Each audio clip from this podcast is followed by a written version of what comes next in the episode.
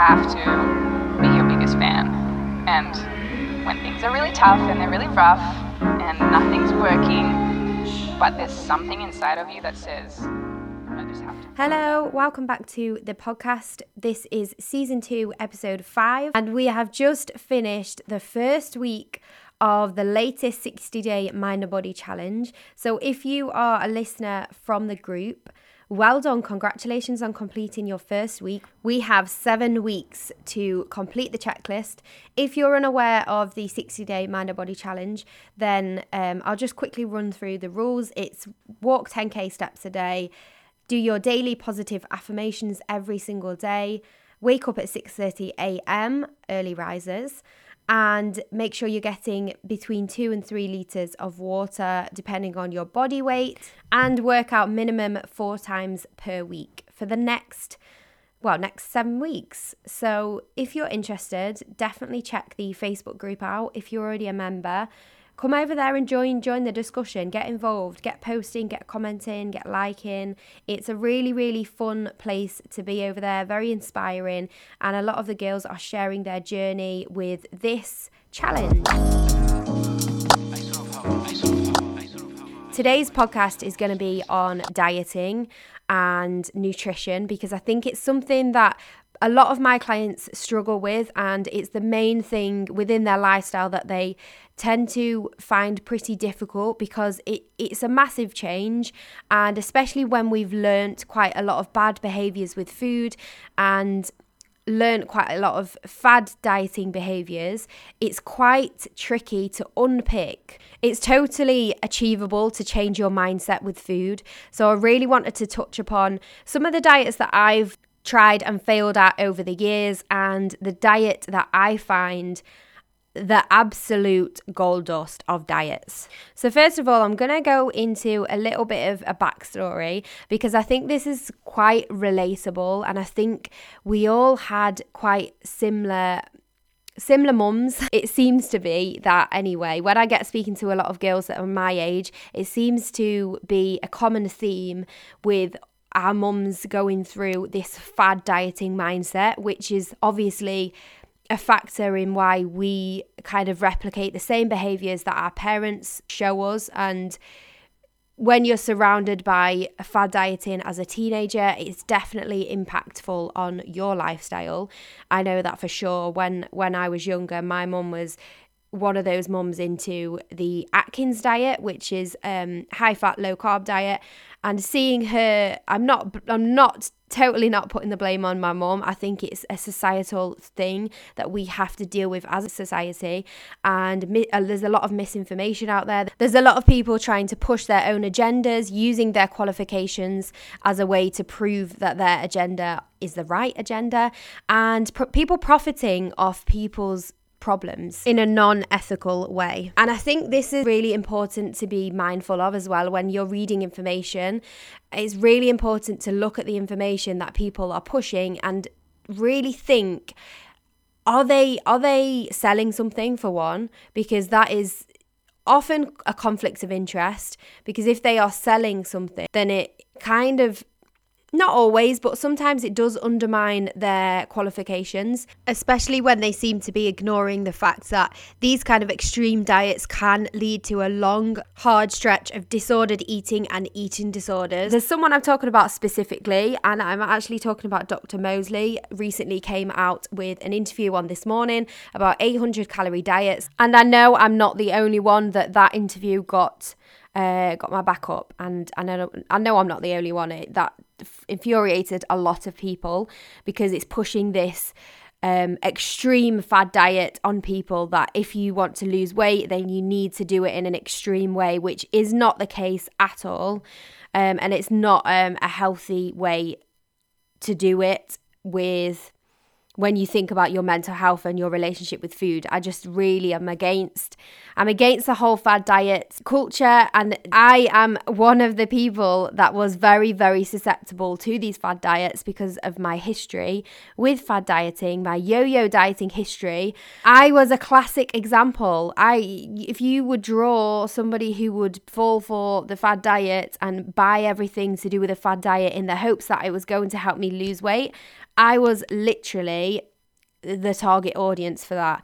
And that's why I'm so passionate about it because I really want to help people get out of that whole yo yo dieting phase and just kind of touch upon diets that have really really made me spiral out of control and diet the diet the only diet that I will stick to now which I will also talk about in this podcast episode. So, I'm going to kind of briefly touch upon um, my history. I know I've spoken about this quite a few times before. So, if you've already listened to my story, I will just briefly briefly touch upon it so you don't get bored. So from a teenager, I was a very um, chunky teenager, had chunky legs. I was called thunder thighs and I was very much bullied for my weight. And I was the kind of teenager as soon as I hit puberty, that's when my weight started spiraling out of control and I just started gaining what what parents like to call puffy puppy fat. um I was the classic puppy fat teenager um, and I just had really really low self-confidence when I was younger. I was as shy as you can possibly get. Everybody used to call me quiet and shy, which I'm not going to lie, I grew to really hate and I saw saw being shy and being reserved as a very negative thing because people made it a negative thing in my life. And I think I think that does s- stem from my weight and my weight issues and my self-confidence, which over time has has grown and I've kind of come out of that come out of that shell that I was in in school. But in school, I went through a special K diet because I saw my mum doing the Atkins diet. I saw my nan doing the Atkins diet, and quite a lot of women in my personal life that I had direct contact with all seemed to have these obsessions with dieting. So, from a very young age, I already was exposed to diet culture. And I think that that is replicated across my generation. I think a lot of girls had a very similar upbringing to me in that sense that they were surrounded by a lot of women in their life with dieting, surrounded by a lot of women in their life who also went through diet fad diets and diet culture. Um, once I did Special K, I I think I probably lost lost a little bit of weight, and then I just put put it all back on because it was a very short term fad diet. I think it lost it, it lasted about two weeks. Um, so it was extremely low calorie for two weeks. And of course, that is not healthy whatsoever for a 14 year old growing girl who needs the energy to perform at school and to learn and to to to do exams. It's just a very very extremely important time at school where you do need the right fuel in your body. You don't need to be doing these extreme diets especially at that that teenage age where it's highly important for your brain development. And then i kind of like spiraled. So every couple of years or every year, I'd be doing something new and I'd go and go to my family with a new fad diet that was trendy at that time, like low carb, raw till four, 5 2 diet, intermittent fasting. And then more recently, my latest fad diet that I last did before I became a PT was keto. Now, if you don't know what keto is, it is a high fat, low carb, extremely low carb diet. You try and keep your net carbs under 50 grams. Some people do it lower, some people do it slightly higher and do a relaxed relaxed version of keto. And because you're minimizing the carbs in your body, your body starts to go into ketosis. Now, if you don't know what ketosis is, it, ketosis is a process that happens when your body doesn't have enough carbs to burn for energy. So instead, it burns the fats um, and makes things called ketones, which can be used for fuel. The problem is, a lot of us don't tend to go to our doctor before doing these types of diets or nutrition because we don't have the access, we don't have the money to be able to pay for a private nutritionist to advise us on what diet we should we should do based on our current circumstances, based on our health. And ketosis, if you actually do a little bit of research, um, ketosis can be harmful with for people um, with certain health conditions. If you have thyroid problems, for example, or have problems with your pancreas or liver or gallbladder, gallbladder and a lot of um, these things aren't actually taken into account when people decide to go down the fad diet route. Um, obviously, I'm not a doctor. I'm just quoting things that I've read online and read on um, medicine websites and universities, university research, etc., etc. Now, I am not denying that keto is very, very good for certain types of people. Keto was originally created for epileptic children. There's so many things to consider with nutrition that we often don't um, actually even think about when we're changing our diet extremely. And um, obviously we're all individuals, we're not the same as each other, and we all require different needs and there's so much to learn with nutrition. Obviously, I don't have a nutrition degree, so there's only so much I can say and only so much I know as well. And my personal experience with keto, um, it affected my period, so it basically made my period really late so it was messing with my cycles. And that is something that you really do need to consider when you're thinking about dieting as well because dieting for men and women is completely different and dieting in an extreme place uh, can affect your fertility and it can affect your period and your cycles. And once it starts messing with your period and you lose your period, that is really where you're going into a danger zone and you you really need to be thinking about the long-term effects that that that diet is going to have on your body because your health is ex- extremely important and your health is way more valuable than what you look like. That's something that you need to really, really think about. So, with keto, I did the 50 gram version, I did the quite extreme version, and over the course of a month, I lost eight pounds, which really, when you think about it, I mean, that's the maximum that's recommended by uh, the guidelines. Um, is is two pound per week as re- recommended as a healthy amount. I would actually say that is is verging on the unhealthy amount. I would say around one pound is quite a good amount to lose per week because you want to do it slowly. You want to make sure that you're going to keep it off and you want to make sure that you are implementing a positive lifestyle change, not a diet, not a quick fix, but a lifestyle change. That is exactly what helps you keep the weight off and become healthy and happy within your relationship with food. And one thing I really noticed with keto is I felt sick all the time.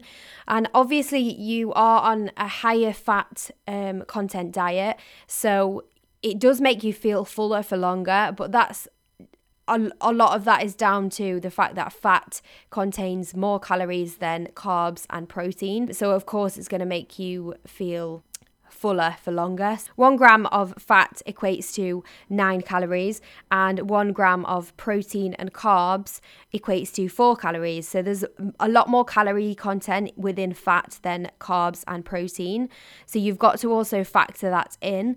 Um, but with the with a lot of these diets, they tend to give you all these rules and restriction when actually the main common theme within the, them all is that it puts you into ca- a calorie deficit. No matter what diet you are going to be on, they all have a common theme of putting you into a calorie deficit and your energy in versus your energy out is less. And that is essentially what helps you lose weight.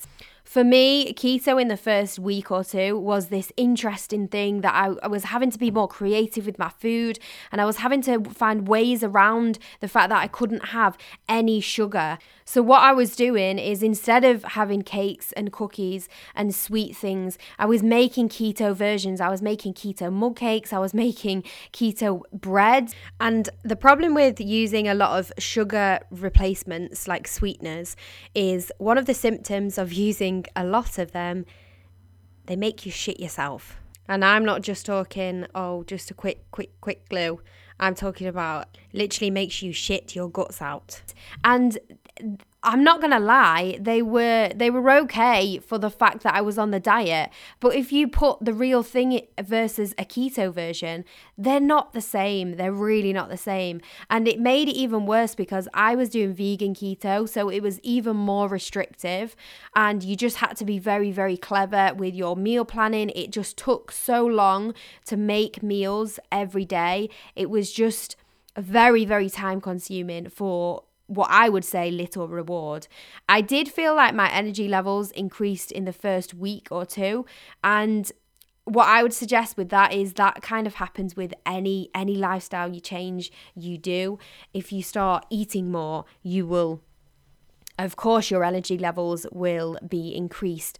And it's kind of almost a mental thing as well. Doing something new excites you. It makes you feel like you're actually doing something towards your goal. When in reality when you be that restrictive it actually has a counter a counter effect later on down the line. And even if you don't think it does it will do eventually. I know it really impacted my relationship with carbs when I came off keto and um, what I what I did was probably the worst thing you could do is literally spend a day of overeating on everything that I'd missed out on the whole month. And I also think that's quite dangerous because what you should be doing if you're on a very very restrictive diet like that and especially when you're cutting out carbs, you should be easing yourself out of it. You shouldn't be going from one day that restrictive in ketosis to the next day overeating and drive your sugar sugars through the roof compared to the previous day. I just don't think that is a very healthy not only for mental but physical health as well. Coaching all of the girls that I've coached has really given me an insight. The the common theme that we've learned is that restricting ourselves is the only way to lose weight, but that is just not the case. It's not true that we have to suffer and be starving hungry to lose the weight. We can do it gradually, we can do it over time, and that will also help in the long run, especially if you've got a lot of weight to lose. You don't want to be doing it super fast. You don't want to be losing all of that weight really fast from a fad diet where it's not teaching you about nutrition, it's not teaching you about um, the content of your food and how you should be on a varied diet. So, now I'm going to talk about the diet that you need to do. If you want to lose weight, or even if you want to gain weight and build some muscle, the, the, the diet, the only diet that you should be doing is a calorie deficit or calorie maintenance or a calorie surplus. And I know it's quite difficult for people that are used to meal plans and specific diets that tell you exactly what to eat. You don't have to think about anything, but you've just got to think about the long game and how important it is to implement healthy habits with food and nutrition and learn about nutrition now. How beneficial is that going to be for you and not only just you, but your kids? You're going to be able to pass on some valuable information that otherwise wouldn't be passed on to them. And and again you're repeating the same mistakes that your parents have done and your grandparents and your great grandparents and you want to stop the cycle. You want to stop the cycle now nip it in the bud and let's just educate ourselves on good nutrition and balance and varied things and eating things that we we enjoy. And the best the best way to go is is the 80-20 rule because the 80-20 rule allows us to still enjoy things that aren't as nutritionally dense as other things like cookies or crisps or things like that with a with that have high saturated content in them or higher salts or higher sugars. You can still include those things in your diet it's a case of maybe including 20% of those kinds of foods in your diet, and then the rest of the 80% you're getting from high protein things and um, good sources of carbs like sweet potatoes and rice. These nice whole food things that are grown in the ground are going to be thriving in essential vitamins and minerals that are going to make your body run efficiently. Why do we want to put ourselves through the misery of having a, f- a fad diet to stick to for two months? Yes, the weight might come off quicker, but in the long term, essentially what you're doing is damage to your body and it, it's serious stuff. You can impact your period, you can input, impact your thyroid, you can have thyroid problems later on down the line, and it's just not worth it. It's really not worth it. What is worth it is taking some time to really learn about nutrition and how your plate should be looking in terms of protein, fats, and carbs, and just really optimally running your body and giving it the fuel it deserves. Okay, now I'm going to touch upon what a calorie deficit is because some of you will know what a calorie deficit deficit is, um, but you might be struggling to work out your calorie deficit.